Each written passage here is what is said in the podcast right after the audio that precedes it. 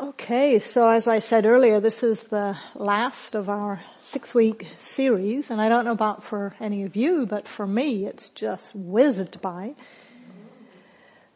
And it's been a bit of a whirlwind tour of these uh, foundations of insight, which I've been grounding in the Satipatthana Sutta, the four establishments of mindfulness.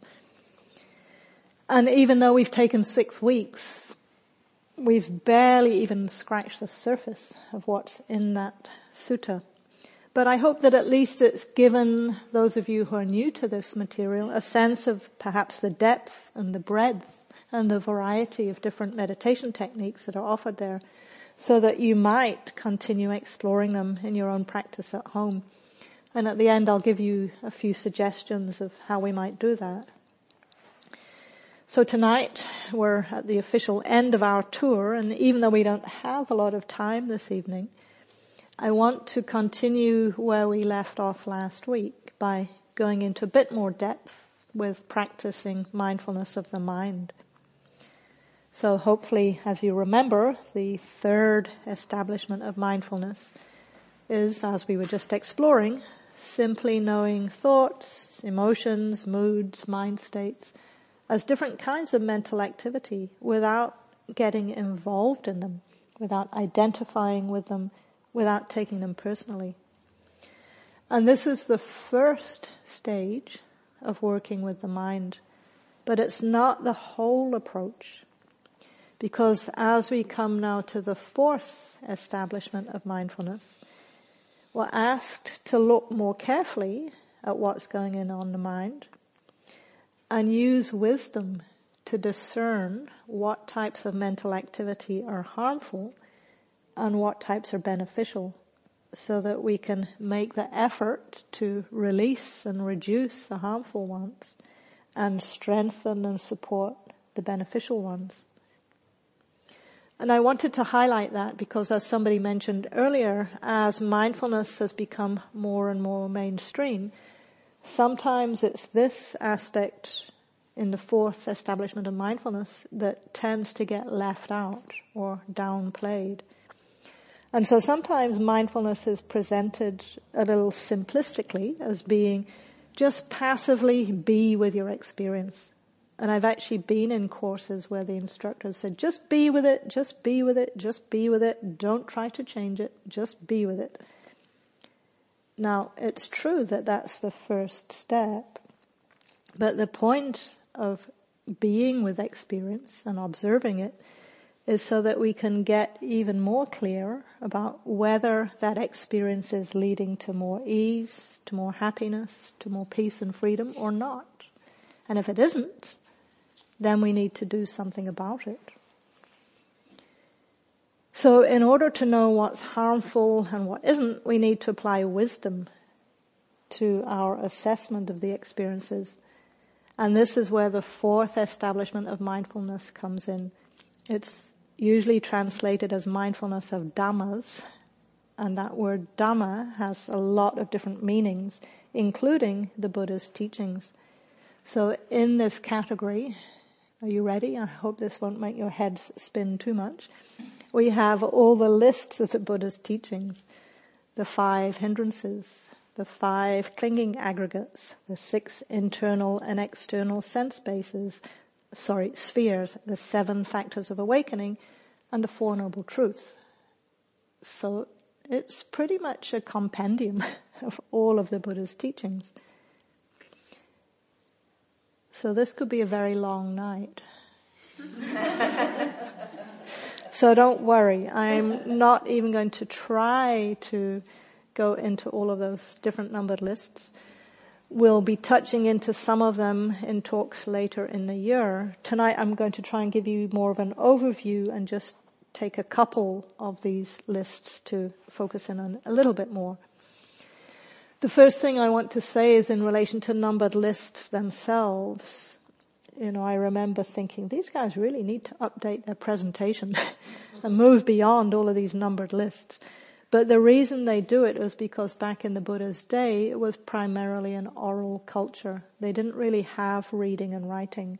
So the teachings were transmitted through reciting memorizing, hearing, reciting, memorizing. And so numbered lists are a, a relatively easy way of keeping things in mind.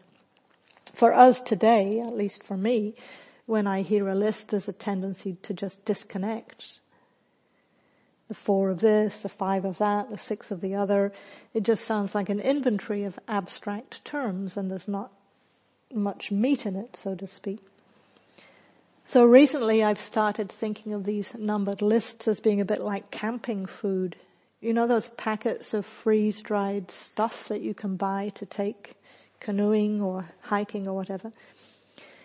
They're totally dehydrated so that they're light and they're portable and we can take them anywhere.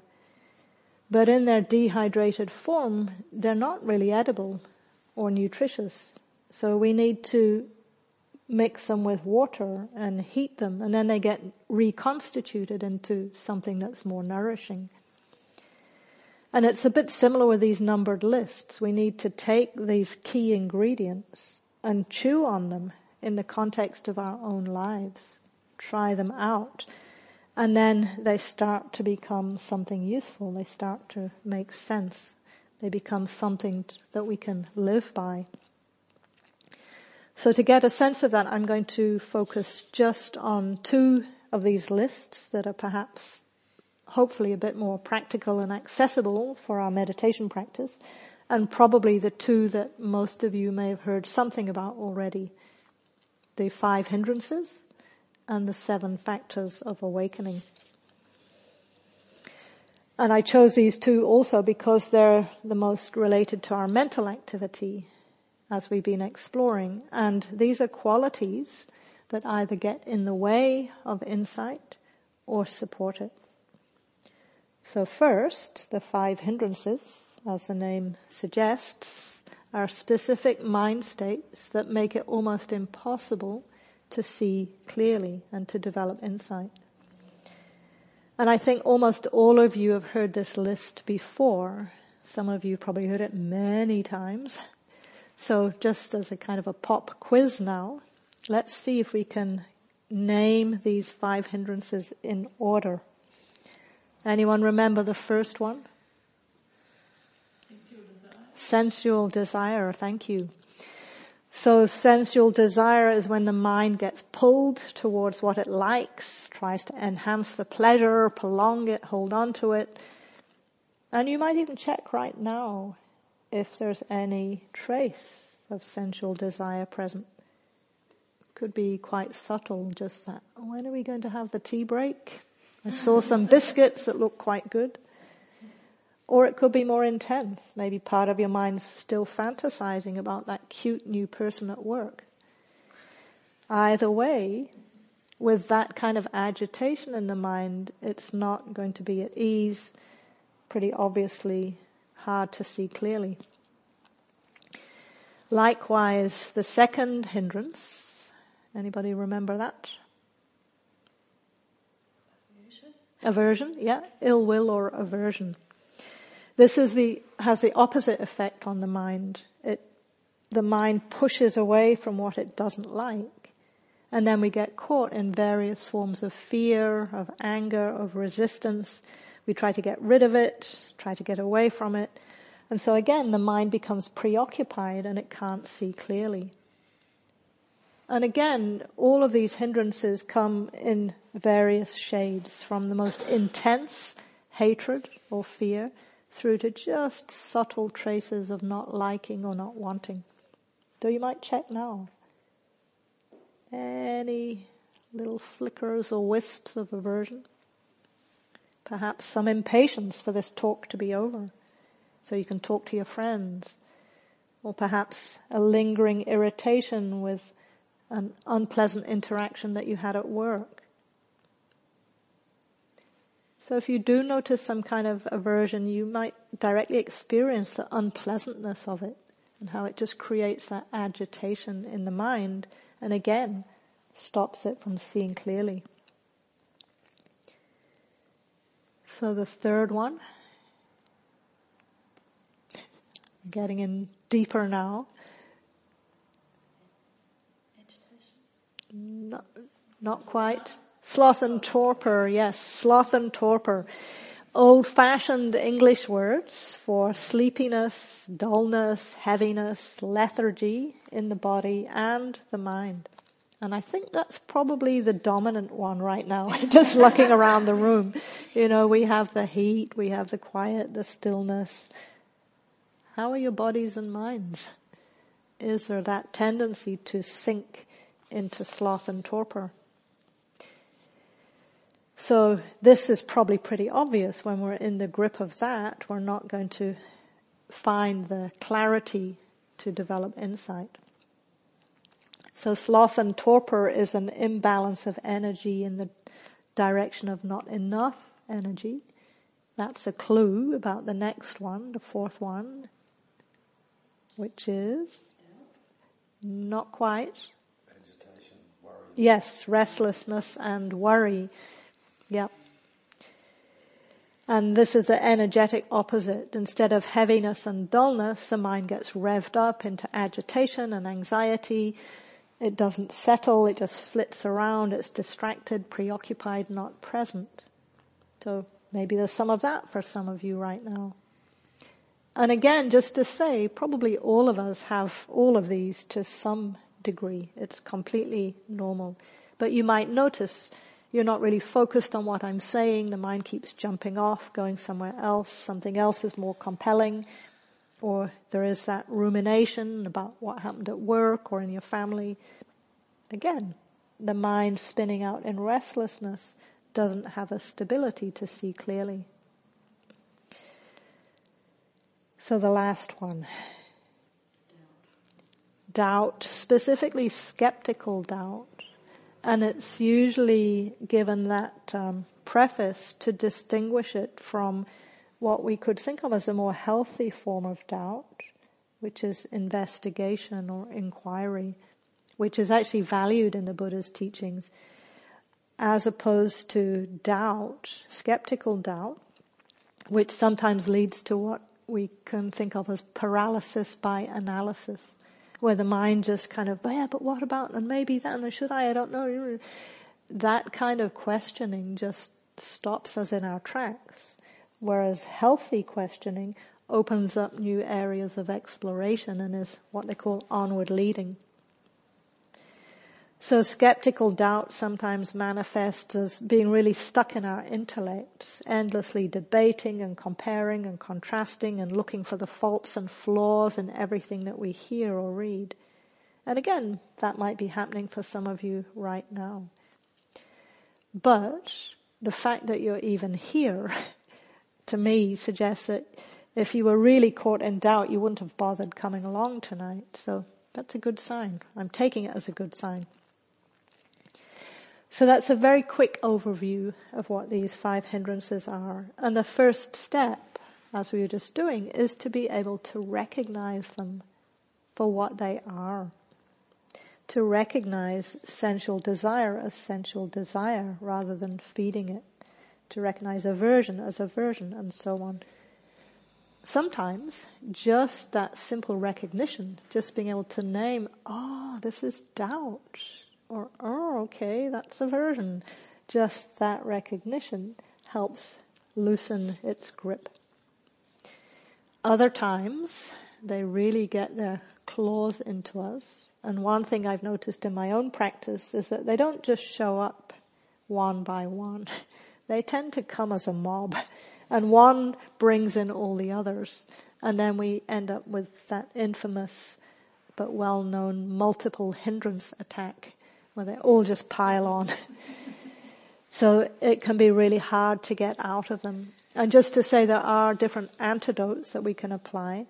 I don't want to go into those tonight because it's just going to be overwhelming. But at some point, uh, we might have a chance to go into them in more depth. Because my strategy tonight is I'm deliberately not spending too much time on the hindrances because generally speaking, these are what we tend to hear the most of on retreats and in Dharma talks. And we don't hear nearly as much about their opposites, which are the skillful states of the awakening factors. So I want to use the time that we do have left tonight just to name what these are, to try and even out that imbalance where we tend to focus more on the hindrances. Because that can give people the impression that meditation is about spending years, maybe even decades battling through all of these hindrances before we have any hope of experiencing anything that's remotely skillful or pleasant let alone as lofty as an awakening factor. But what I hope to show tonight is that for all of us, these awakening factors are in play in our minds probably a lot more than we might ordinarily realize. And so one of my teachers, Bhikkhu Analayo, talks about recognizing them even if they're just little buds. Because little buds have the potential to grow into great trees. So before I briefly go through the list of what they are, just a couple of general points. The awakening factors have the opposite effect to the hindrances. They're highly skillful states that help us to see clearly.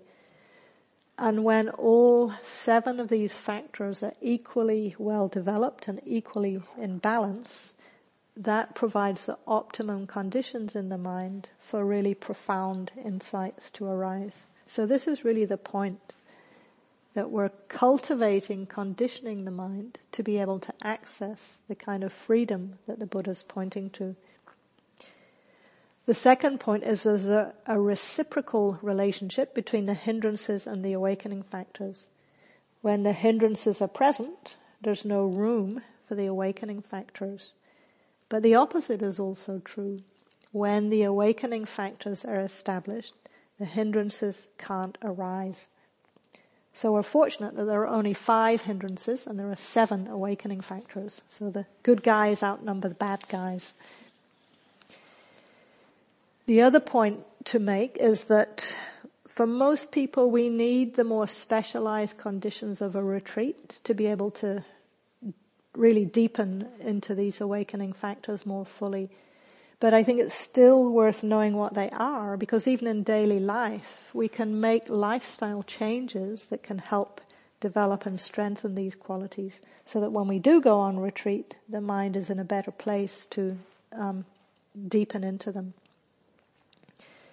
So I'd like to just briefly go through a similar process now that, as what we did, just did with the hindrances but this time focusing on the mental, skillful mental qualities. So anyone remember what the first awakening factor is? Very good. Yes. Pretty much, here's a, a cheat thing. If anyone asks you a question in, in meditation circles, if you say mindfulness, you're probably going to get it right. So I don't, well, you could say remember, sati, yeah. But I don't need to say much more about mindfulness because you all have heard so much about it. But in this moment right now, you can ask, is mindfulness present or not? And just by asking the question, you're actually mindful. You're present. You're paying attention, right? So that's a very good start. You got the first one. Second one is very good, Buddhist geek. the second one is investigation. And this is not perhaps quite as obvious, but it basically refers to taking an interest in what the mindful is, mindfulness is revealing. So being curious about the experience, exploring it, and in terms of the teaching, seeing its nature its impermanence, its unsatisfactoriness, that it's impersonal. And also in that investigation to know whether the experience is leading us towards freedom or away from it. So right now you might notice, is there that basic quality of interest, of exploration? And in asking the question, again, you're doing it. So by asking, is there investigation now or not, you're investigating. So again, that's another easy win. just a little caution, again, you know, because of dominant society being so intellect based, investigation here doesn't mean intellectually thinking about the experience, proliferating around it. It's much more an embodied exploration, a more, um, it's not so much cogitating and ruminating, it's really feeling into with the body and the heart more than the intellect. And if investigation is on track, it naturally leads into the third one, third awakening factor, which is energy. Yes, you've obviously got these memorized. So in the context of the awakening factors, what makes energy an awakening factor is that it's a consistent and steadily engaged with our experience. It doesn't waver between the apathy and dullness of sloth and torpor on one hand, or the agitated overexertion of restlessness and worry on the other. So you might take a moment now just to notice, how's the mental energy? Just to see if you can get a sense of that. For some it might be weak or scattered. For some it might feel quite steady and stable. And this one is perhaps, the steadiness is a little harder to maintain when we're in the stimulation of our daily lives. But when we're on retreat, some of you have had the experience that at times the energy does settle into a very pleasant steadiness that almost takes on a momentum of its own. And it feels like we can just kind of sit back and go along for the ride. And when we're in that phase, what happens is that it naturally shades over into the fourth awakening factor. See if anyone other than Liz knows the fourth one. not quite. We're going in that direction, but we're not there yet. I'm being very classical and giving them in the traditional order. So, yes, joy or rapture, the Pali word is piti.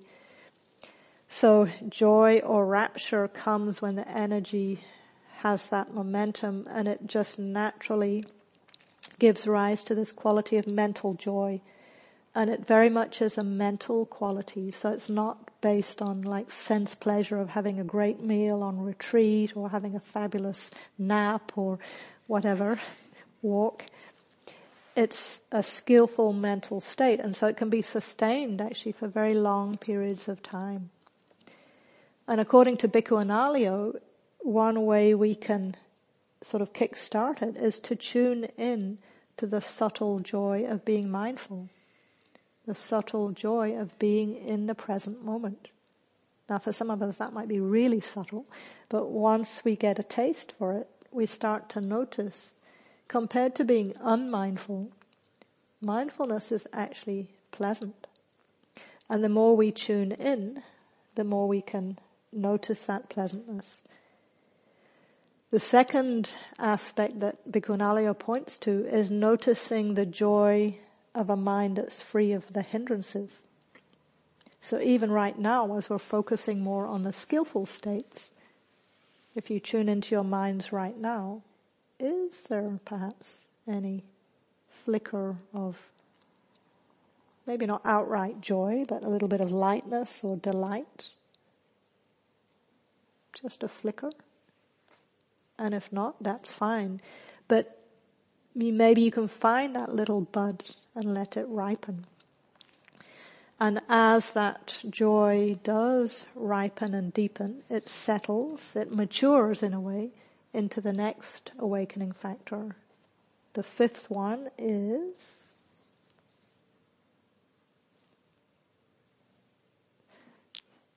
You're not running out of steam.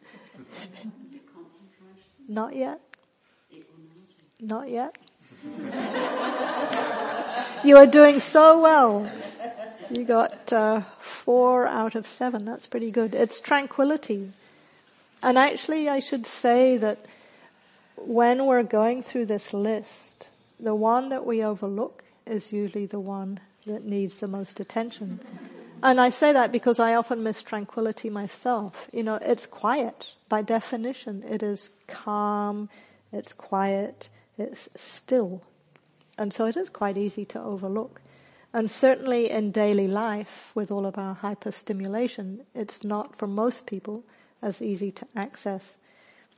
But in the specialized setting of a retreat, once we have a taste of it, we really understand how powerfully it supports insight. Because the mind is completely quiet, unmoving. And one analogy that's sometimes used for this is uh, like a still forest pool. Some of you know the writings of Ajahn Chah. He talks about this still forest pool. So you can imagine the surface of the water is completely unruffled. And because of that, we can see all the way to the bottom. And we can see the fish and the other water creatures that are living there with total clarity. Now, I'm guessing you're probably not experiencing that level of tranquility right now. But just check and see. How much tranquility, calm might there be? Just to notice.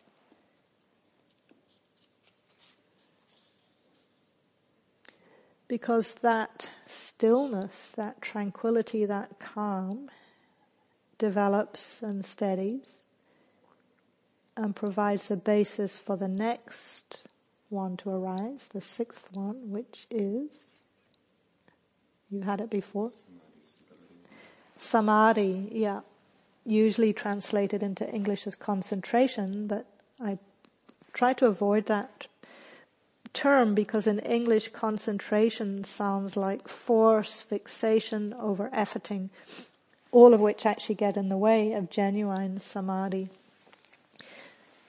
actual samadhi arises when the mind lets go, when it releases, when it relaxes even subtle qualities of distraction. And then it can gather into what's known as absorption or unification of mind. And of all of these awakening factors, samadhi is probably the one that really does require the relinquishment and the simplicity of being on retreat to fully develop. But even so, you might just check right now, is there some degree of gatheredness, of collectedness? Just to notice. And if not, if you can't find even an iota, even a skerrick, that's okay, because you're still practicing the instructions. So in the Satipatthana Sutta, the instructions for these awakening factors are to know, firstly, is the awakening factor present or not? Is it present or absent? And so if we're noticing that it's absent, that's still really useful information. And then, so if we check and we find there's no samadhi, then we can adjust our practice to help support it. And although it's not specifically, explicitly part of the instructions here, the more we can notice the presence or the absence of these awakening factors without falling into judgment, then we're also cultivating the final awakening factor, which is equanimity. Yes. Yeah. Yes. so the other trick with Buddhist questions is if mindfulness is almost always the first one. Equanimity is pretty much always the last one. So you can, you're on safe ground if you wait to the end and then say equanimity. so equanimity is an old-fashioned English word. Uh, sometimes it's translated also as equipoise. And it's a state of balance. It's the mind that's completely at ease, at peace. It's free from any kind of wanting any kind of not wanting, which for most of us in the push and pull of everyday life might sound like a pretty distant possibility. But again, the conditions of being on retreat can support us to have direct access to this profound peace. And when all seven of these awakening factors are in balance, that's when deep insight arises. So again, right at this moment, you might not be experiencing that profound depth of equanimity, but just see if you check in now, is there some ease, some acceptance, some balance? Just to notice.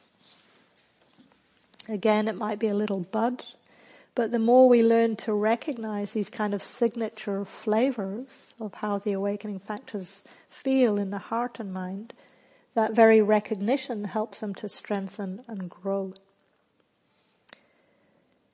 Okay, so that was a very quick, super quick tour. And ideally, I'd love to have more sessions to go into them in more depth, but I wanted to at least give you an overview of what the mind is capable of. Because most of us are much more familiar with the hindrances. And because of our mind's negativity bias, we tend to focus more on the hindrances and not even notice when the awakening factors might be present. We, most of us have a tendency to focus on what's wrong with us, where we don't measure up, how we're failing, how practice isn't going well. And we often bring this to our meditation practice. And then it's very easy for our whole meditation practice to become a kind of unconscious self-improvement project that's actually rooted in self-aversion. And I've noticed in myself and many of the students I teach, many people are much more comfortable, strange as it is, endlessly struggling with the hindrances, and they're quite uncomfortable at acknowledging their strengths and what's going well, their wholeness. So I encourage you to keep these awakening factors in mind, even in your daily life practice, because I'm confident that they're actually present a lot more often than you might think. So I'll close with just a few words from the English monk Ajahn Sucitto because he expresses this uh, more eloquently than I can. He says, in the teaching of the Buddha, the emphasis is on the cultivation of good states. There's nothing so surprising about that, but we may still miss a vital point. We can conceive that the practice is about getting rid of bad states, when actually the cultivation of good states is more fundamental. One should refrain from picking up or acting on unwholesome states of mind. Fully cultivate the good and thus, and thus purify the mind by dispelling residual bad habits. It's important to acknowledge that the Buddha's teaching is based on the human capacity to refrain from what's harmful and to cultivate the good. So it's based on original purity rather than original sinfulness. It's only through reference to that fundamental goodness, which we get drawn away from through ignorance, that one can, that one can cultivate the good and clean out the bad. We can't clear out negative psychological or emotional habits through feeling negative about ourselves that doesn't provide the will or the capacity to dispel bad mental habits. A more positive influence is required. And for that, there has to be the presence of goodness to give confidence and positive energy in, re- in relating to what's negative. So the awakening factors have a, a role to play here in giving us that confidence. So, May our releasing of the hindrances and our strengthening of the awakening factors lead us to that deep freedom of heart and mind. Thank you for your attention.